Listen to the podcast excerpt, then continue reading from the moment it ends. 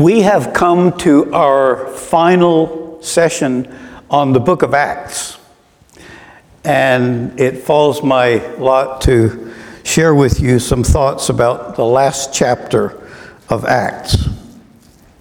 How many of you like to trace the history of your family? Have, how many of you have used something like Ancestry.com or something like that? All right. We have traced the beginnings of our Christian family in the book of Acts. And we have come to the end of the beginning. I, I, I just think of um, Malcolm Muggeridge has a little book called The Third Testament, where he traces some of the saints following the time of the New Testament. And he says the first testament was the old, the second was the new, and he has written the third uh, with no pretension. Um,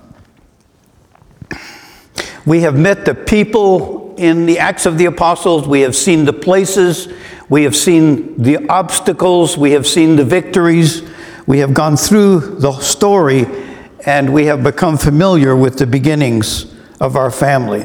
Jesus himself said at the beginning of Acts, But you will receive power when the Holy Spirit has come upon you, and you will be my witnesses in Jerusalem and in all Judea and in Samaria and to the ends of the earth. And that indeed is what has happened.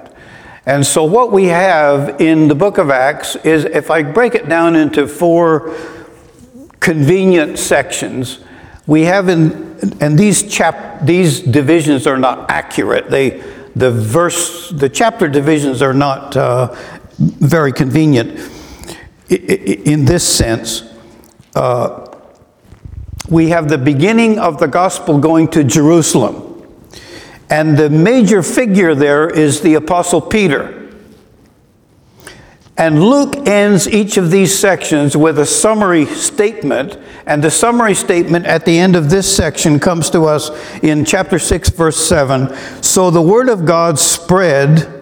The number of disciples in Jerusalem increased rapidly, and a large number of priests became obedient to the faith. That's his summary of the gospel in Jerusalem. He ends it with a large number of priests becoming obedient that's pretty remarkable. And then in the second section, which comprises roughly chapters 6 through 9, uh, we go to Judea, Galilee, and so on. And the, the, figures there are Stephen and Philip largely, but Peter as well. Uh, then the church, here's how he ends it then the church throughout Judea, Galilee, Samaria enjoyed a time of peace and was strengthened. It increased in numbers. And then we come to the third section, and the third section is the transition to the Gentiles. And the major figure there is not the Apostle Paul, the, the apostle to the Gentiles, but the Apostle Peter, because Peter was the trusted one, not Paul, at this time. Paul was not trusted by the early apostles at first. Peter was the trusted apostle, and God used him. And I think, in a, if you were in our earlier session this morning, you can understand why Peter had to be kind of converted to going to the Gentiles. He, he was hesitant, to say the least. Here's how Luke ends the section. But the word of God continued to spread and flourish. And then we come to the last section, which is the gospel to Western Asia and Europe. And the major figure there is, of course, the Apostle Paul. And here's how Luke ends, just a little ambiguous, but here's how Luke ends that section. He proclaimed the kingdom of God and taught about the Lord Jesus Christ with all boldness and without hindrance. More than half the book is taken up with the ministry of the Apostle Paul, the spread of the gospel to the Gentiles. In the second century, a church leader wrote a little book called The Acts of Paul. And in it, he had a description of the man Paul, and it goes like this A man of middling size, and his hair was scanty, and his legs were a little crooked, and his knees were far apart. He had, a large, he had large eyes, and his eyebrows met, and his nose was somewhat long. Now, I, I and, and I, we don't have any reason to doubt that description of the apostle. I can remember people from the 1960s uh, and, and, could describe them, I think, in that way. Uh, so here's what I'm going to do I'm going to survey our passage rather quickly, and then I want to go to other scriptures which fill in details about this period and, uh, and I hope it will be helpful to us in fleshing out uh, the situation of the Apostle Paul at this stage in his life. I'll survey beginning at chapter eight, 28, verse 11. And if you would be kind enough, if, if you like, to turn to your Bible, i w- I'm not going to put the text up on the screen as I usually do, but I want to, um, I want to read the text. Now, here's where we are. Before we begin to read, here is where we are. We're at the end of the story. We're at the end of Paul's uh, journeys, and this is his journey to Rome as a prisoner. And he starts out in the little island of Malta. And it's, it's just a, you know, a little dot below Sicily there. And it. Um, is where he spends some time after they are shipwrecked. And we heard about the shipwreck last week. Uh, and they are shipwrecked there, and he spends some time there. And uh, history tells us that he pretty well evangelized the island. I mean, it, there, were, there were many converts after he left there. All right, now I'm going to read the text. After three months, 2811. After three months, we put out to sea in a ship that had wintered in the island. It was an Alexandrian ship with the figureheads of the twin gods Castor and Pollux. We put in at Syracuse and stayed there three days. From there, we set out and arrived in Rhegium, and the next day, the south, a south wind came up, and on the following day, we reached Puteoli. There we found some brothers and sisters who invited us to spend a week with them, and so we came to Rome. The brothers, he, he skipped over that whole area. It, it, it, wasn't a long period of time, but uh, Paul did some evangelizing there as well. The brothers and sisters there had heard that we were coming, and they traveled as far as the Forum of Appius and the three taverns to meet us. At the sight of these people, Paul thanked God and was encouraged. When we got to Rome, Paul was allowed to live by himself with a soldier to guard him. Now, I want you to skip down for a minute, just skip down to verse 30, and here's what we have in verse 30. I put it on the screen. For two whole years, Paul stayed there in his own rented house and welcomed all who came to see him. He proclaimed the kingdom of God and taught about the Lord Jesus Christ with all boldness and without hindrance. Uh, that's just a summary statement of what happened during that period of time. Now we go back to verse 17. Paul is under house arrest. He doesn't have an ankle bracelet, but sometimes he's got a soldier tied to him, uh, which is probably a little, in, little more inconvenient than an ankle bracelet. All right, now we go back to verse 17.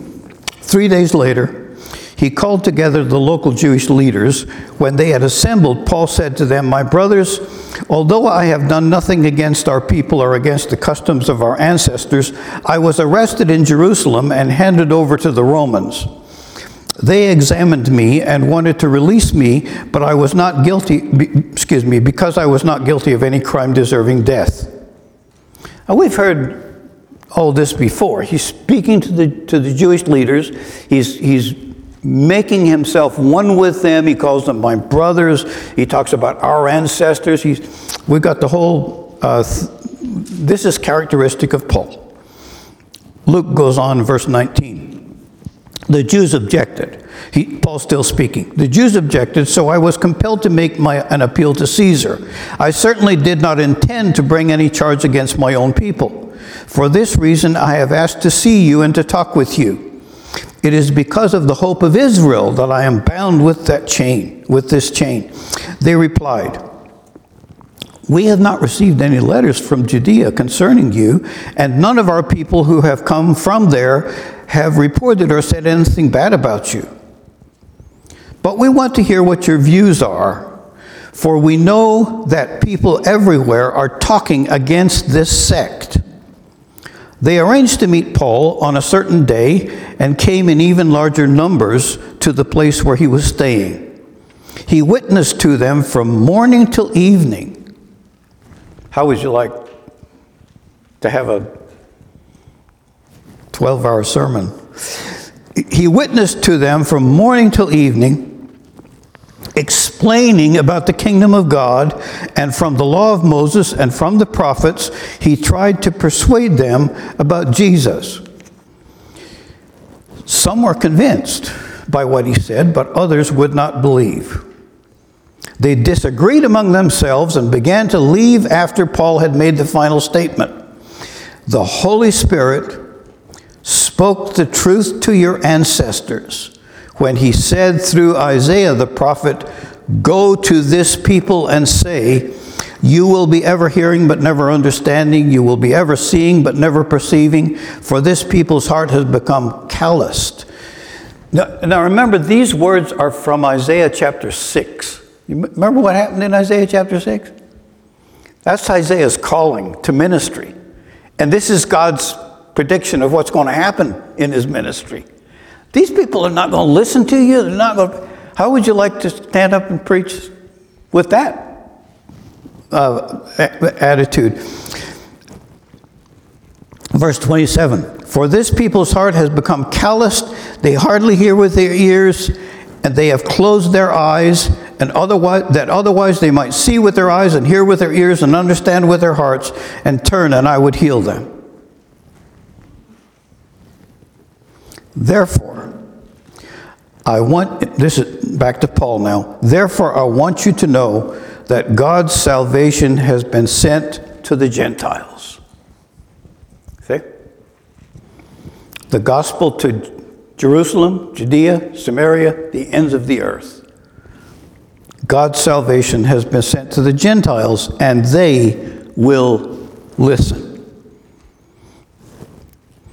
Now, that's roughly where Luke ends the story. We have another uh, step, but that's all. That, that's uh, the end of the story.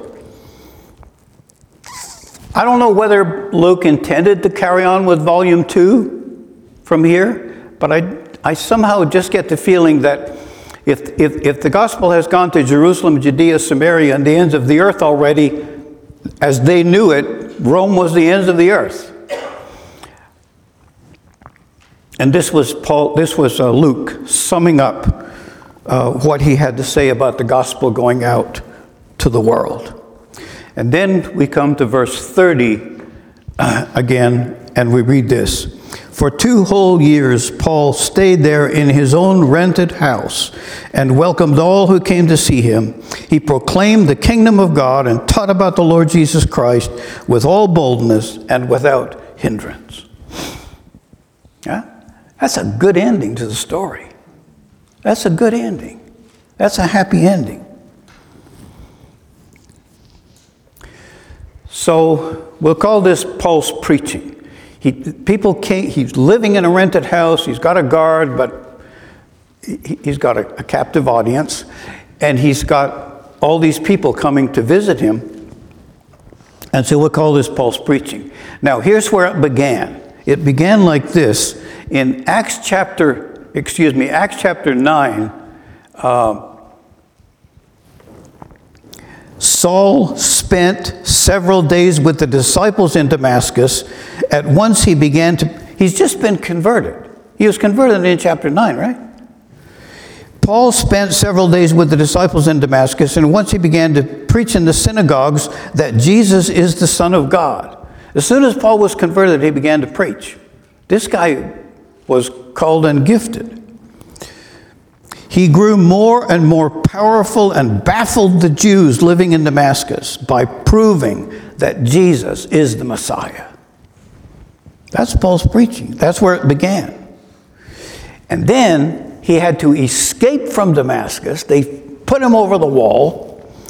He had to escape from Damascus and he went to Jerusalem, and Barnabas introduced him to the leaders in Jerusalem so, so Paul stayed with them and moved about freely in Jerusalem, speaking boldly in the name of the Lord.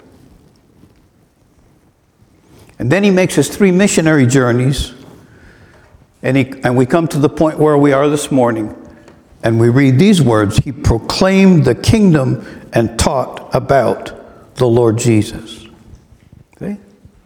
Paul was a preacher from beginning to end. At the beginning, he's preaching in Damascus, and then he's preaching in Jerusalem, and then he's preaching all over the place in his three journeys, and then he's preaching in the house at, at uh, Rome. But there's a little more to it than that. There's also his written preaching, isn't there? There's his writings. And so I want to put that in, and uh, maybe for, for alliteration, we could call it his preaching on paper uh, he, he, he's delivering his message to the churches which have been founded. I want to lay out all the letters at first, and then I'll, I'll narrow things down. First of all, we have, and, and this is just a rough classification. Uh, you, you may classify them quite differently.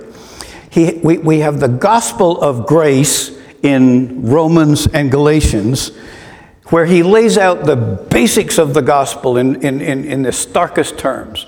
And then we have the life, the, the practice of grace or the life of grace in, in the Corinthian letters, where he, he's dealing with a lot of problems and he's spelling out how the gospel affects our lives. And then we have the hope of grace in the Thessalonian letters, where we read about the, the hope of the Christian uh, and the coming of the Lord. And then we have the warmth of grace in Philippians and Philemon. I remember when I was a young man, I used to preach a lot from Philippians because it was so attractive. It was so warm. It was so inviting. It was, it was a wonderful book. And I, I, that was my first favorite book of the New Testament. And then we have the depth of grace in Ephesians and Colossians. And Paul just dives deep into the heart of God and spells out all the ramifications of grace. And it's such an amazing exposition of the truth. And then we have the ministry of grace in what we call the pastoral epistles, 1st and 2nd Timothy and Titus. And these give us uh, church practice, as Paul writes it to two of his young proteges. All right, here's my question Which of these were written in Rome while Paul was living in his rented house under guard? Which ones? Anyone?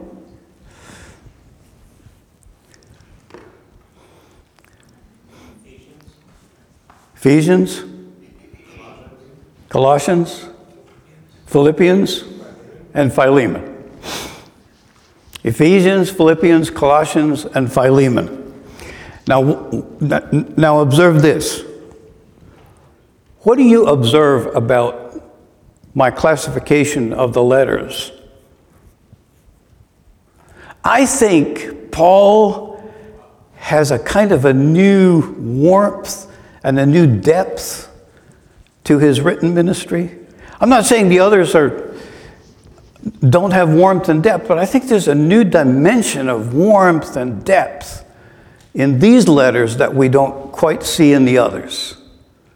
In the others, he's wrestling with problems in the churches, he's wrestling with, with establishing the churches. In these, he's expressing the warmth of his heart in a much deeper way, I think, and, and, and, and going deeper in the exposition of the truth. So, so we have these prison epistles.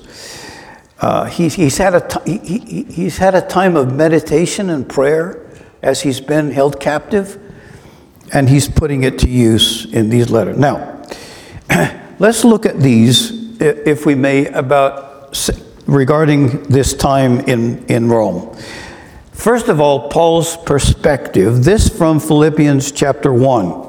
Now, I want you to know, brothers and sisters, that what has happened to me has actually served to advance the gospel. And because of my chains, most of the brothers and sisters have become confident in the Lord and dare all the more to proclaim the gospel without fear. Now, he does go on from that and say, some preach Christ out of envy and rivalry, but that's all right. The important thing is that in every way, whether from false motives or true, Christ is preached, and because of this, I rejoice. Paul's, Paul himself says, My imprisonment has served to advance the gospel. It has served to advance the gospel. Now, he does say another thing when he writes to Philemon from this situation. He says, It is none other than Paul, an old man, and now also a prisoner of Christ Jesus, that I appeal to you from my son in Onesimus. He's writing as an old man. See, he's, he's, he has matured. He has gained this new uh, warmth and depth, but he's writing as an old man. He said, My, my imprisonment has served to advance the gospel, yeah, but I'm an old man. I'm, all right?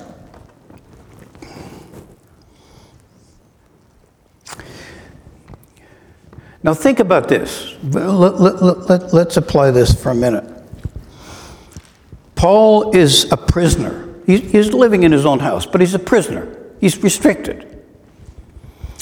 But his ministry goes on right? Do we ever allow our circumstances to hinder our ministry? Do we ever allow our circumstances to hold us back from doing what God prompts us to do? Paul used his circumstances to advance the gospel rather than to let them hinder the gospel.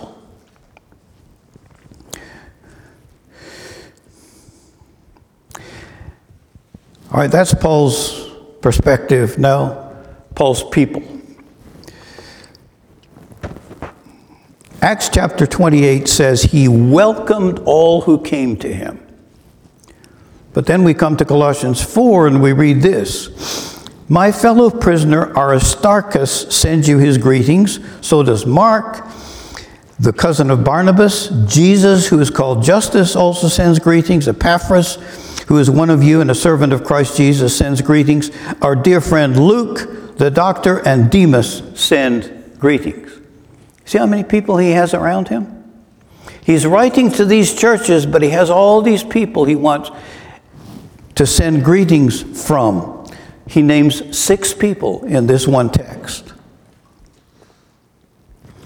Paul is in prison, but he's still leading a missionary team. See?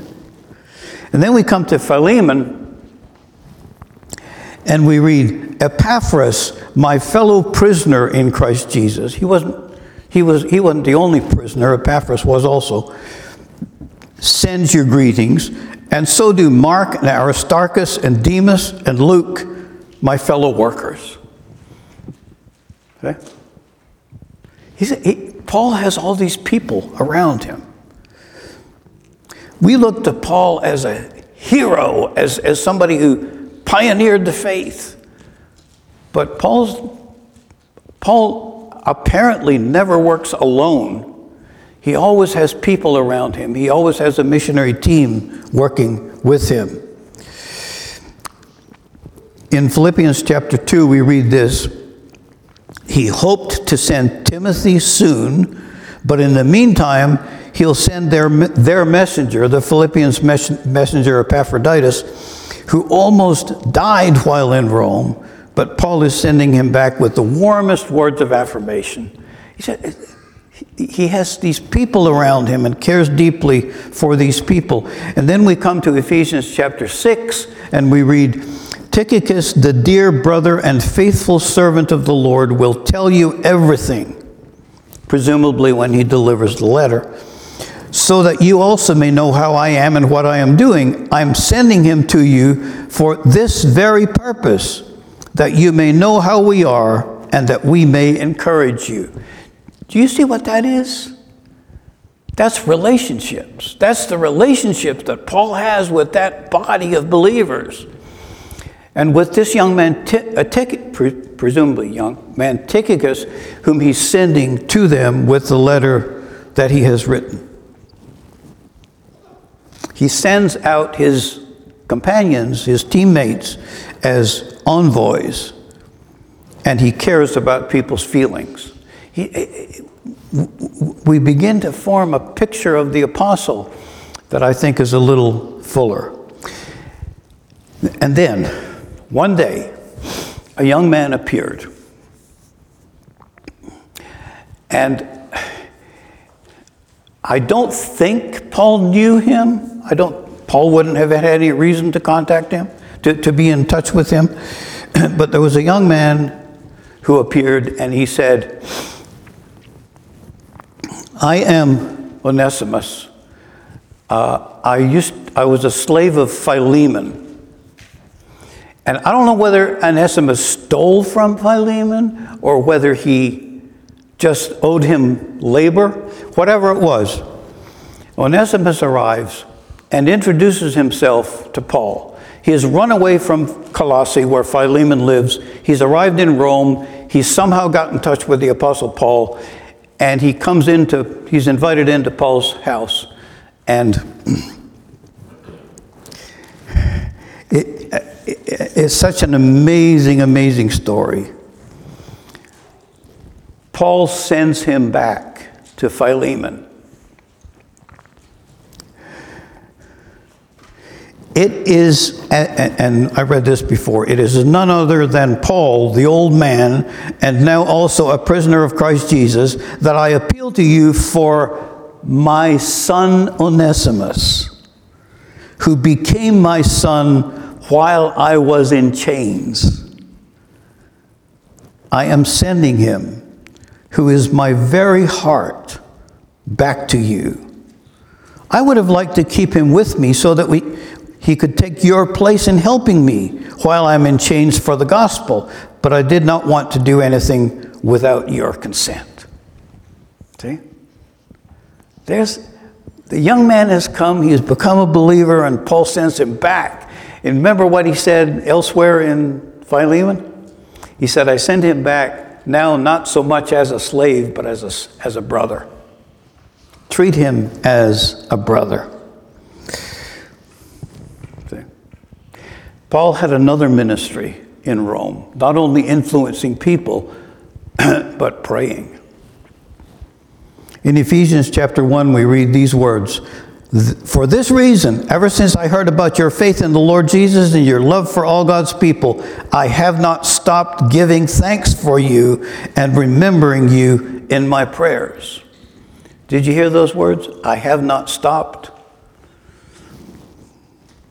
That pierces my conscience. Or this to the Colossians. For this reason, since the day we heard about you, we have not stopped praying for you. Or this in Colossians 2. I want you to know how hard I am contending for you and for those at Laodicea and for all who have not seen me personally. Paul's prayer was constant and contending. He was contending for the believers, and he prayed constantly for them. In Ephesians chapter 6, he said, Pray in the Spirit on all occasions with all kinds of prayers and requests. With this in mind, be alert and always keep on praying for all the Lord's people. That is so convicting. And then this.